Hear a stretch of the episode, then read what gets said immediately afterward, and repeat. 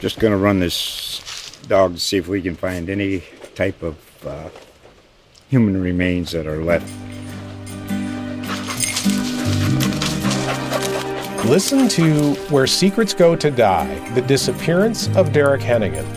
From the Detroit Free Press, a new podcast set in the woods of Michigan's Upper Peninsula.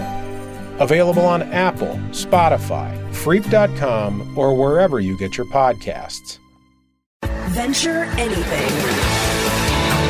Jeanette Barnes brings you insights from people behind the news and people like you.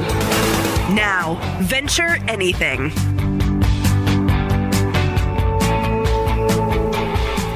Welcome to Venture Anything. It's hurricane season, and today we're talking with a man on hurricane patrol. Dr. Wendell Brown is a professor in the School for Marine Science and Technology at UMass Dartmouth. Welcome. Thanks you. Thank you. Uh, in August, Dr. Brown and his team deployed a torpedo shaped unmanned vessel called an Ocean Glider just west of Martha's Vineyard to take a variety of measurements between here and New Jersey. Could you tell us a little bit about the glider and what it does? Uh, an ocean glider uh, is a battery battery powered, computer controlled, autonomous. Uh, it it has wings and is buoyancy controlled, which means which means it uh, sucks in a little water it, through its nose and makes it heavier heavier than the surrounding water. Uh, if if it didn't have wings, it would just sink to the bottom. And but because it has wings, it it glides at an angle toward the toward the uh, seafloor. And upon encountering the seafloor, which it does acoustically, uh, it pushes that water out and makes it lighter, and it it glides upwards. And so, it, what I'm describing is uh, the way the glider moves around the ocean is to sawtooth through the ocean at a blazing speed of a half mile an hour. so, what kinds of measurements is it taking? Uh, it takes uh, physical measurements, uh, temperature, uh, actually water conductivity, which we convert to salinity and density, water density, but it also has a package of optical instruments that uh, sense uh, the backscatter by sen- sending out light uh, into the surrounding water and measuring the, the backscatter. Uh, it also measures uh, a proxy for chlorophyll, which is a property of, uh, of course, a property of uh, the uh, phytoplankton, which live in the water, and so it, and it usually usually ha- usually has a measures uh, oxygen, but it, in this particular case, uh, it doesn't have an oxygen, oxygen sensor on board because uh, we had to load the glider with so many batteries so that it could last uh, throughout the hurricane season, which is about 90 days until the end of October. Uh, so we're not measuring oxygen, which we normally do. Okay, and uh, I believe you said the glider surfaces every three hours. Is that right? It uh, sawtooths through the water and completes probably uh, 10 cycles of 10 teeth of the sawtooth uh, and surfaces every three hours and uh, connects with uh, a constellation of satellites called Iridium. And it beams its information uh, the measurements and engineering diagnostics uh, t- to the satellites, uh, and that particular uh, information is downloaded to our command central at, in New Brunswick, New Jersey, at Rutgers University. So, could you talk a little bit about um, if a hurricane is headed to the northeast, how does this information help predict how the hurricane will behave? The uh, it, this particular uh, mission, uh, in which we've uh, deployed our glider with, that we call Blue for blue whale. We, we had hoped to uh, have a fleet of gliders out of New Bedford that uh, would have names of different whales. Uh, so far, we only have one, and it's called Blue. And its, its mission is one of uh, half a dozen missions uh, s- stretched up and, and down the coast from uh, to the Caribbean. Now, uh, we call we call this uh, configuration a picket line for measuring the ocean uh, in the potential pathway for hurricanes, and and that's uh, that's the reason its uh, its mission is uh, cycling uh, in southern New England off the coast. Actually, we go about um, we've deployed it uh, in off of Martha's Vineyard, west of Martha's Vineyard, and its first leg is takes it to the edge of the ocean, which uh, we which I define as uh, the place where the relatively shallow continental shelf uh, plunges plunges uh, deep into the deep ocean, actually. So it goes about 100 miles out to that edge of the ocean and, and then uh, triangulates back to our deployment spot where we'll pick it up uh, at the end of October, something like that. That'll be off Martha's Vineyard also? Yes. Yeah, okay. We, we, we uh, just a comment uh, on how we, we take the RV Lucky Lady out of Fairhaven, uh, which is a 50 foot uh, former fishing boat, uh, at, out to uh, the deployment spot and uh, recover, recover the um, glider. Now, when Hurricane Irene was coming up the coast, uh, ocean temperature played kind of an important role, right? Yes. Is that something that um, influenced your work? The reason, the reason this particular mission is funded uh, by NOAA, IOOS, the Integrated Ocean Observing System part of IOOS, of uh, NOAA, uh, is because of the measurements that were made in by Rutgers in 2011 uh, under uh, under the in the ocean uh, un, under the pathway of Irene, which was scheduled to or forecast forecast to inundate New York City, and it turns out that the action of the hurricane and the circumstances of the ocean uh, brought cold water to the surface. Uh, this cold water lurks uh, below the warm surface layer all all summer and between Cape Cod and Cape Hatteras. But the, these measurements in 2011 uh, verified that the the cold water came to the surface and dampened Irene's spirits, and so so the by the time it it reached New York City, its intensity was less than forecast, and uh, that convinced the powers to be that uh, having gliders in the water was an important uh, part of the national effort to uh, forecast hurricanes.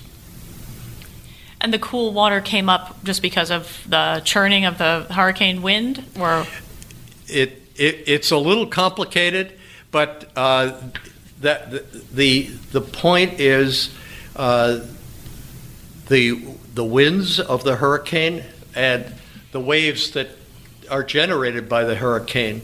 The hurricane is moving forward, and it the waves are running out ahead, and uh, Irene uh, generated uh, particularly large waves, and that that that element that element of the ocean uh, helped helped to mix this colder water to the surface. And so, the the point the point being, uh, knowing knowing the ocean uh, is important, and uh, the National Weather Service uh, has models uh, running continuously for forecasting the weather. The National Hurricane Center has their own forecast com- computer simulations of the ocean running continuously, and any sort of uh, information they get uh, concerning the ocean in a timely way um, in real time, every three hours, um, is, uh, is starting to become a valuable part of their approach to forecasting hurricanes. Uh, and this project is a NOAA project, National Oceanic and Atmospheric Administration. They're funding it, is that right? They, they are, uh, this, this is special funding for this particular, this particular mission, uh, but uh, the NOAA has been funding the development of the mid, uh, the Mid-Atlantic Regional Association Ocean Observing System, MARACOOS, for about 10 years. And so we are we're part of that implementation, and uh, we run gliders as part of that our participation in that uh, funded effort that is uh, led by uh, researchers at uh, Rutgers University, but we're an, an important uh, player in our in our region this particular MARACOOS uh, has responsibility for uh, observing the ocean between uh, Cape Cod and Cape Hatteras, out to the edge of the ocean. How many people at SMAST are working on this project? Uh, we have a small group. Uh, uh, I have a, a research associate who also is a PhD student, Rich Arena, and uh, Kate, Trom- Tremblay, who you know, um, is, uh, is a uh, master's degree student and a, a avid ocean observer. and so they're both multi-talented people, and we're able to uh, run our run our responsibilities um, well because of their their multiple hats that they wear, and they take they take care of the day to day comings and goings that uh, we have. Can you tell me a, a, little bit about what it's like to launch the glider? Um, you take it on a is that a, a fishing vessel, former fishing vessel, or is it a recreational vessel? It's the the Lucky Lady was a former fishing vessel. Okay. It's it's rumored that uh, it was it was part of the uh, confiscation uh, of, by the Coast Guard for uh, drug dealing, but uh, that's a rumor only. Uh, it, the, the, the, bottom line is that UMass Dartmouth has that boat, and they've had it for 25 years, and it serves as uh, particularly a, a good uh, a good boat for our our kind of operation, in which we uh, we board the boat um, usually, usually at, at around seven in the morning, and uh, load the glider, of course, and usually it takes uh, two hours to get to west of our deployment spot, west of uh, west of Martha's Vineyard, and we we plunk the water, uh, we plunk the glider into the water, and do it, do some preliminary tests to make it, uh, make sure it's flying properly, and uh, then we send it on its way, and we come back and, well, we don't celebrate at that point. We, we celebrate when it when it's recovered, uh, which we expect to be able to do in the end of October. How many times have you deployed a glider for this project? This is uh, mission 10 for uh, Glider Blue. And so we've, we've done a, a couple, well, we've done 10 missions. It's starting to get old. Uh, it, it has, it has uh, cycled uh, 60,000 times in those 10 missions. What does cycle mean? Uh, sawtooths. Oh. Mm-hmm. Down and up. And each, each time the a piston inside the glider pushes the water out or sucks it in.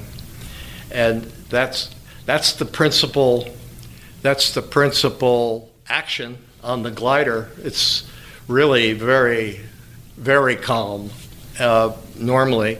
But uh, those 60,000 cycles of would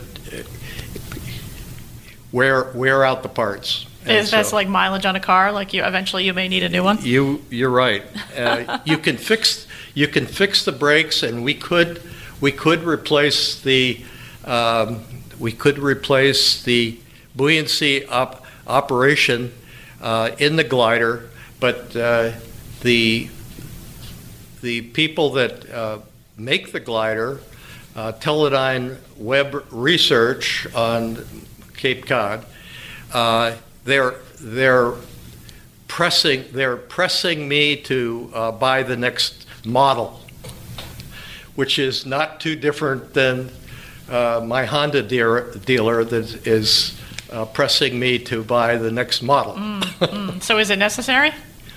Uh, it, it probably is necessary.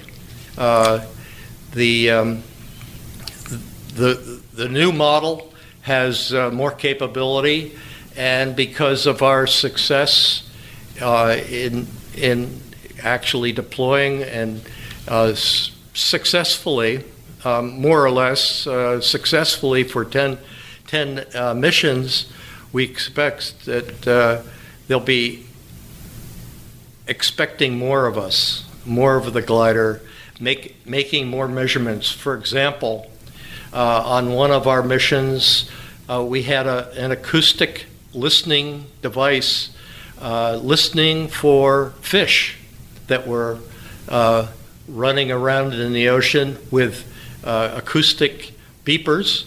And uh, so that's become an important uh, aspect of the modern uh, glider patrol, for example. The, one of the uh, researchers at the University of Delaware uh, tracks sturgeon acoustically. And so, to cer- certainly a successfully. And so we expect uh, them, uh, we expect them to ask more of us. Uh, for example, uh, this is our longest mission. Our, usually our missions are the nine missions before were about 20 days, and so they've they've uh, tasked us to go out for the hurricane season, and and that's the reason we're out for 90 days this time. And so that that would uh, that would be enabled. The the future expectation would be enabled uh, with a, a, a, newer model glider, which which costs about $150,000. Aha, uh-huh. okay.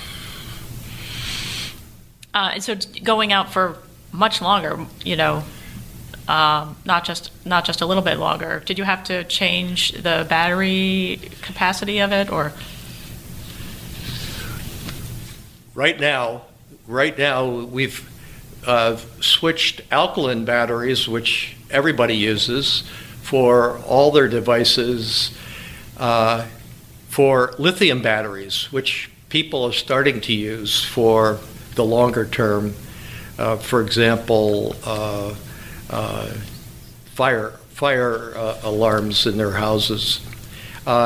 so we've we've packed 90 90 days worth of energy in lithium in the in the form of lithium batteries into this glider uh, for the first time, actually. And so we uh, the the goal is to uh, replace those batteries with rechargeable lithium batteries, but that technology is a little bit uh, uh, not ready be, to uh, be, to be used yet. So, can you talk a little bit more broadly about how you would like to see this uh, research used down the road? The one one of the uh, be, one of the dual benefits of this particular mission, the mission that Blue is on now, is not only is it it measuring the ocean uh, properties, but it also is mapping out mapping out what we call the cold pool, which is a, a layer of water below the uh, the warm sur- surface layer that's warmed up by the sun during the summer.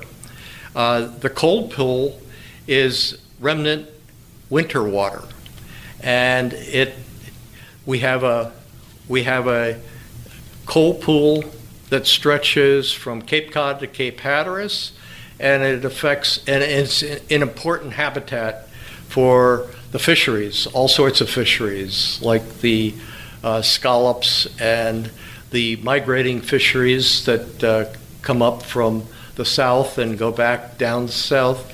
And my, my particular interest is to uh, make measurements of the cold pool uh, and thereby uh, enable our, our computer simulators, uh, our computer ocean simulators, uh, to uh, do more accurate forecasts of the cold pool. The, the, goal, the goal in that particular line of research is to be able to forecast better where the cold water is uh, uh, for fisheries management, for example. Uh, not only not only hurricane management. So it's uh, it's a, a, a, dual purpose data that uh, we measure the, using the um, using the glider. Very good. Thank you so much for joining us. I really appreciate it. Thank you.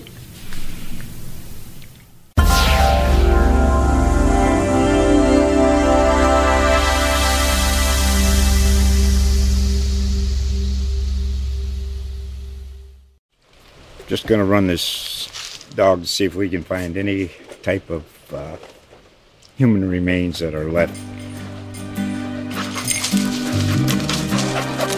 Listen to Where Secrets Go to Die The Disappearance of Derek Hennigan. From the Detroit Free Press, a new podcast set in the woods of Michigan's Upper Peninsula.